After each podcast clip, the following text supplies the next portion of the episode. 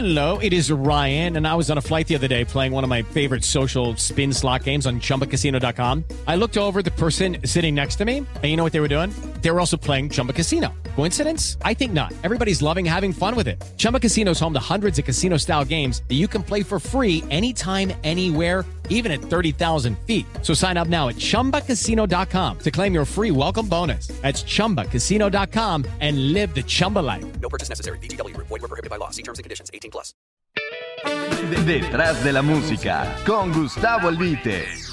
¿Qué tal amigos de iHeartRadio? Mi nombre es Gustavo Albite Martínez. En este podcast, donde hablamos de música, el día de hoy vamos a citar un gran nombre, probablemente poco conocido, pero no por eso menos importante. Tal vez resulte el nombre más importante dentro de los hacedores del catálogo extensísimo y bello de la música mexicana. Le platico, hombre de pocas palabras, poco o nada afecto a los reflectores, las pantallas y los micrófonos, lo que habla de su grandeza. Músico excepcional poseedor del llamado oído absoluto, una rara característica para apreciar perfectamente las notas musicales. Fíjese usted que se dan uno entre diez mil. Alguna vez primer violín y director musical del mejor mariachi del mundo. Innovador en arreglos musicales e instrumentaciones inventor del bolero ranchero. Aquí tenemos que citar que el primer bolero ranchero de la historia se llama Tienes que pagar y es de su autoría.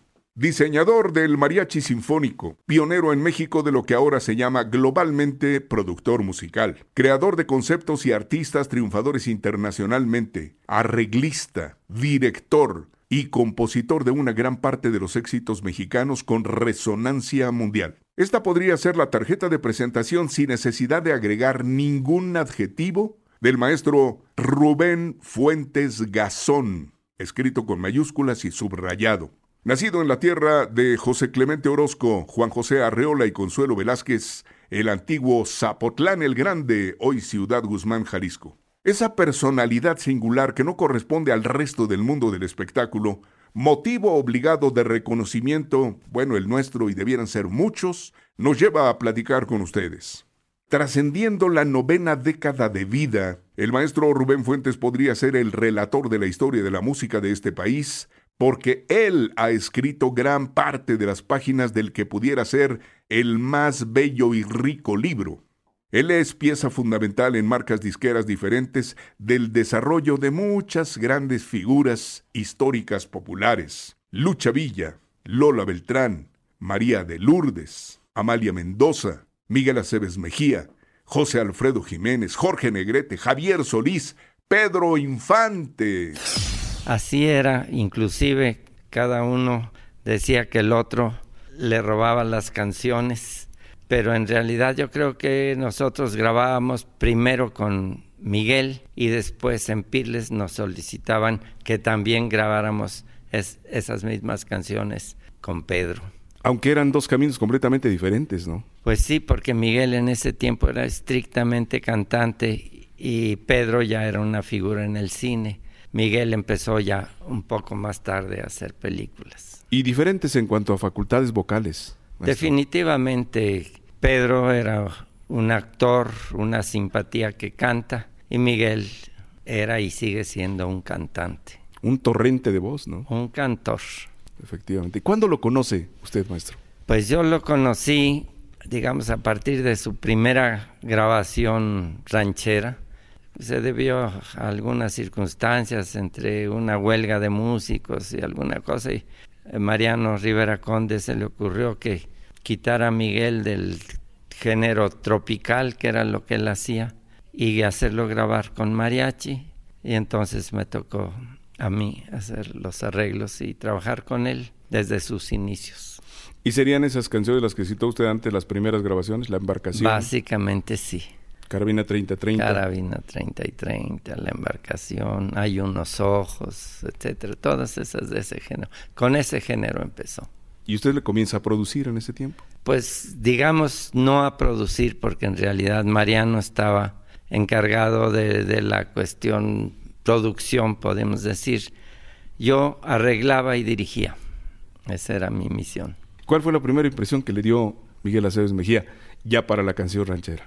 Pues a mí me parecía diferente. Yo no era un experto en aquel tiempo, ni ahora tampoco, pero este conocía poco de la música mexicana, estaba recién llegado prácticamente, entonces estaba haciendo mis pinitos apenas.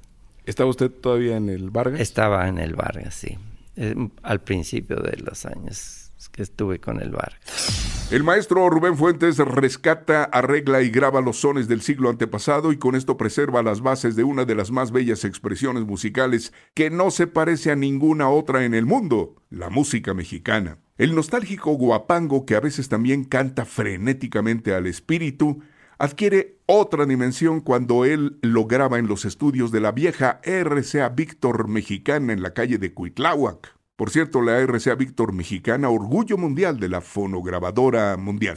Yo, a partir de mi entrada, que fue en 1944, empecé a tratar de arreglar y arreglar y transformar un poco lo que no me gustaba y desde entonces he arreglado. ¿Era el tiempo de los sones? Después de haber hecho lo de Miguel, empezar a hacer los guapangos, de haberme aprendido los sones como en las versiones diferentes que había fue cuando se me ocurrió unificarlas y arreglar los sones con Silvestre. Digamos que los primeros guapangos eh, fueron como complemento de las grabaciones de Miguel Aceves Mejía. Digamos que sí. Eh, del, quizá el primero que yo escribí para él haya sido Ruega por nosotros. Pero él ya tenía, ya le había yo hecho algunas grabaciones de guapangos de Nicandro Castillo. Tiene cosas muy bonitas y Miguel lo conocía, inclusive un hermano de Nicandro trabajaba con él y los cantaba bien. Después ya viene la etapa de lo que se puede denominar el mariachi sinfónico. Digamos, viene, sí, la transformación, también gracias a Mariano, que me dio carta abierta para, en lugar de que grabáramos 10 o 11 que éramos en el mariachi entonces, que le pusiéramos chelos, que le pusiéramos más violines, más metales. Dice, haga lo que quiera. Me dio carta libre y fue cuando empezamos a, agrandar. Siempre con el apoyo de la voz de Miguel, que se prestaba para que uno pudiera hacer las cosas mejor. O sea, ¿es dúctil desde entonces, don Miguel Aceves Mejía? No, totalmente, pues, aunque la palabra no sea muy propia, pero era dócil totalmente se adaptaba a cualquier transformación o innovación que yo hiciera, no, no, se, no se oponía.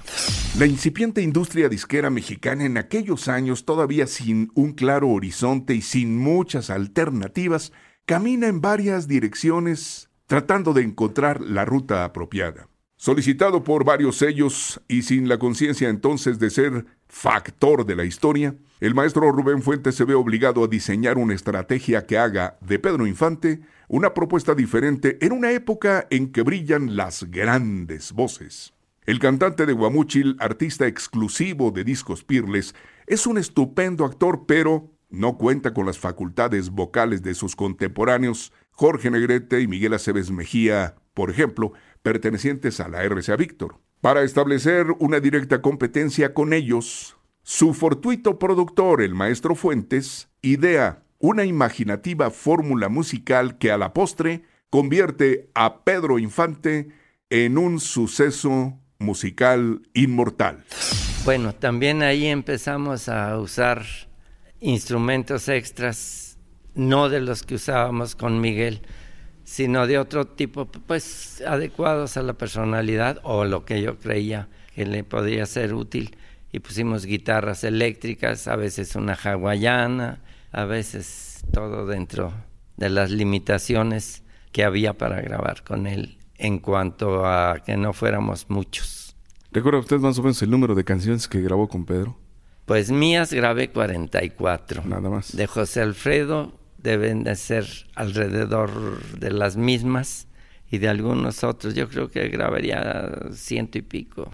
Yo creo que hay muchas cosas de un valor técnico muy importantes. Por ejemplo, yo recuerdo una grabación que no tiene pero y que yo creo que está avanzada para su tiempo técnicamente es Tu enamorado.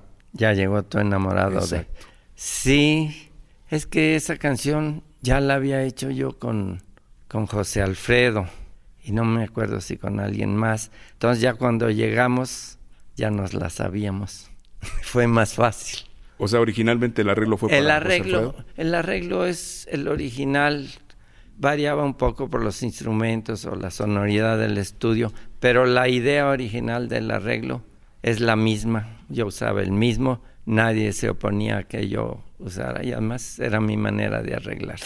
Los más grandes compositores e intérpretes que integran el segundo catálogo más importante del mundo fueron producidos por este gran creativo. El mariachi se significa internacionalmente cuando el maestro Rubén Fuentes le da la inconfundible identidad que lo hace diferente y permanente. El colectivo musical mexicano comienza a justificar entonces por qué será considerado por la UNESCO tiempo después Patrimonio Cultural Inmaterial de la Humanidad. El Mariachi Vargas, el más viable representativo de las agrupaciones en su tipo, encabezaba la constante evolución y ahí estaba el maestro Rubén Fuentes. Sí, tocaba el violín. ¿Y recuerda usted más o menos la dotación de, de entonces? Bueno, era la clásica, solamente había una trompeta, cuatro o cinco violines, y guitarrón, guitarra de golpe, arpa, eh, vihuela y guitarra. Pero para Miguel siempre nos reforzábamos con más violines o con instrumentos extras. ¿Y nombres de aquel entonces de músicos? Pues no, no podría, no me acuerdo ni de los de ahora. Pero ya estaban eh, Rigoberto Alfaro, por ejemplo. Rigoberto, ellos son posteriores. Rigoberto, Jesús entró cuando yo salí del Vargas, pero a grabar iba desde entonces. Rigoberto sí me tocó también, no, llevo ya sin tocar, ya no tocaba instrumento, pero seguí, como siempre seguí dirigiendo, pues todos ellos han pasado por el Vargas y, y me ha tocado dirigirlos a ellos. Maestro, usted es músico de profesión, pero conocía todos los recovecos que tiene el guapango cuando comenzó a escribir. No conocía ni Jalisco, no te rajes. En- Cuando llegué aquí con Vargas, no tenía la menor idea de la música ranchera. Es más, no recuerdo haber oído un mariachi antes de, de entrar con ellos. ¿Y cómo llegó usted al Vargas? No, esa es una historia para Aparte. otro día. Como los comerciales del banco. Esa es otra historia. El Alegría. arreglo de Serenata Huasteca. El arreglo de Serenata Huasteca, sí. Eso sí es más o menos de lo primero también, que también primero lo hice con José Alfredo en CBS, estaba en ese tiempo. Y después lo hice con Miguel, ya un poco más grande. Luego con todos lo hice. Yo creo que Serenata Huasteca lo ha grabado todo mundo, que casi todo mundo lo canta, y siempre con el arreglo original. Es que no suena de otra forma. Quedó integrado. Parece otra canción. Maestro, muchísimas gracias por esta entrevista. Muchas gracias a ustedes. La belleza de su territorio, afortunado acierto de la naturaleza. Su pintura, obra de Orozco, Rivera, Alfaro, Siqueiros y Tamayo. Su gastronomía, concebida por anónimas religiosas protegidas por San Pascual Bailón.